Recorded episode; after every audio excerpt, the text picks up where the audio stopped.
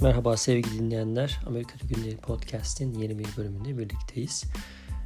Geçen bölümlerden birinde Leading Change isimli kitaptan Why Firms Fail yani şirketler niye başarısız olur başlıklı giriş bölümünde sizlere özetlemiştim. Kitabı okumaya devam ediyorum. Tabi okudukça notlar alıyorum.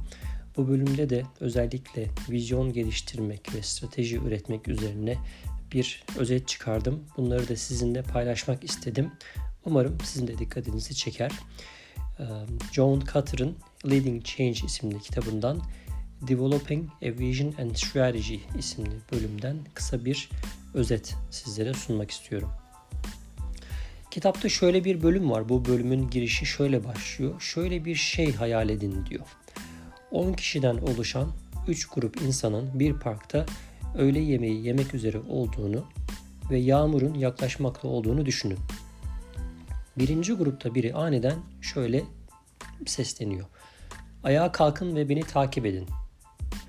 Ayağa kalkıp yürümeye başladığında sadece birkaç kişinin kendini takip ettiğini görünce bir daha bağırıyor. Kalkın dedim. Hemen şimdi. Evet bunu aklınızın bir kenarına koyun. Şimdi ikinci gruba bakalım. İkinci grupta ise biri şöyle bir açıklama yapıyor. Kalkıp buradan uzaklaşmamız gerekiyor. Planımız şu. Her birimiz ayağa kalkıp elma ağacına doğru yürüyecek. Lütfen her birinizin arasında en az iki adım olacak şekilde ve koşmadan yürüyün. Kişisel eşyalarınızı yanınıza almayı unutmayın ve ağacın altına gelince durun. Herkes varınca da diye devam eden bir açıklama yapıyor. Bu da ikinci gruptu. Bunu da aklınızın bir kenarına yazın. Üçüncü gruba gelelim. Üçüncü grupta ise birisi şöyle bir anons yapıyor. Birkaç dakika sonra yağmur yağmaya başlayacak. Neden hep beraber kalkıp elma ağacının altına gitmiyoruz? Böylece hem yağmurdan korunmuş oluruz hem de öğle yemeğinde taze elmalardan yeriz. Evet, şöyle bir toparlamak gerekirse 3 grup var.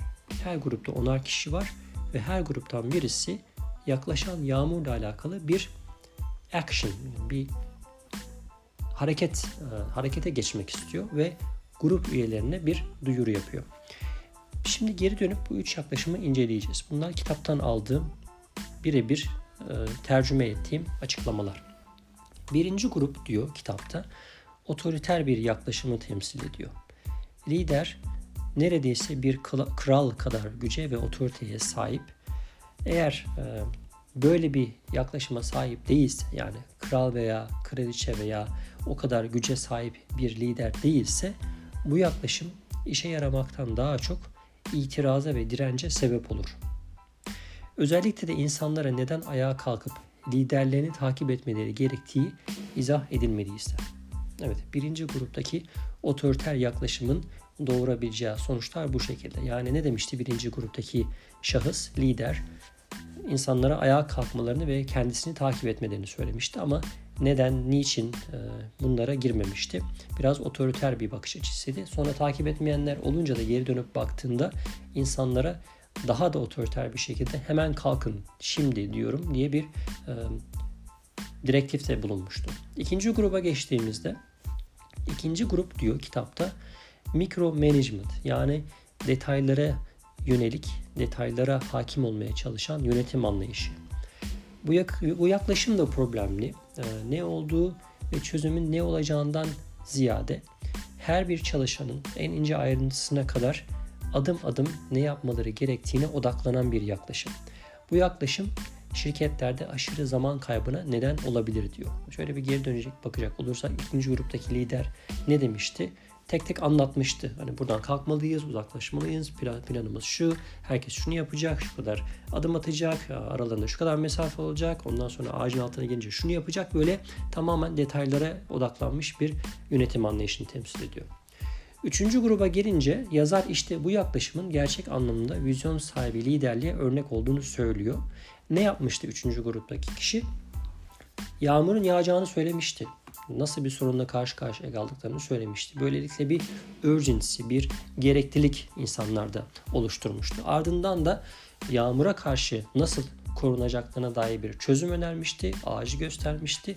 Oraya gittikten sonra hem yağmurdan korunacağını ve insanların hem de elmalardan tadabileceğini söyleyerek onlara bir hedef ve sonuç ve sonunda olumlu bir neticeyi insanlara yönlendirme şeklinde sunmuştu. E, buradaki yaklaşımın e, vizyonla alakalı olduğunu, bağlantılı olduğunu söylüyor yazar. Problem net bir şekilde herkesin anlayacağı bir dille tanımlanmış. Urgency var, yağmurun yaklaşır olması örneğindeki gibi bir gereklilik, insanları harekete geçirecek. Şirketlerin vizyonları da insanları bu örnekte olduğu gibi gidecekleri, varacakları noktaya net bir şekilde hedef göstermeli. Bunun gerekliliğine inandırmalı ve bu yola en kısa şekilde varabilecek bir yol göstermeli diyor. Vizyonun gerekliliğini şöyle bir toparlamak gerekirse şirketlerde vizyon ve strateji geliştirmenin önemiyle alakalı yüzlerce, binlerce detay gerektiren kararları basitleştirir. İnsanları gerekli doğrultuda adım atmak için motive eder. Elma ağacı örneğinde olduğu gibi insanlara büyük bir fayda uğruna küçük fedakarlıklarda bulunmalarına onları ikna eder. Neydi buradaki büyük bir fayda? Bulundukları yerde eğer oturmaya devam ederlerse yağmura maruz kalacaklardı. Yağmurdan kurtulma ve böylelikle o anki rahatlarından fedakarlıkta bulunma, yerlerinden kalkmaları. Çünkü o anda yağmur yağmıyor ama o küçük fedakarlık ileride onları büyük bir kazanca sevk edecekti.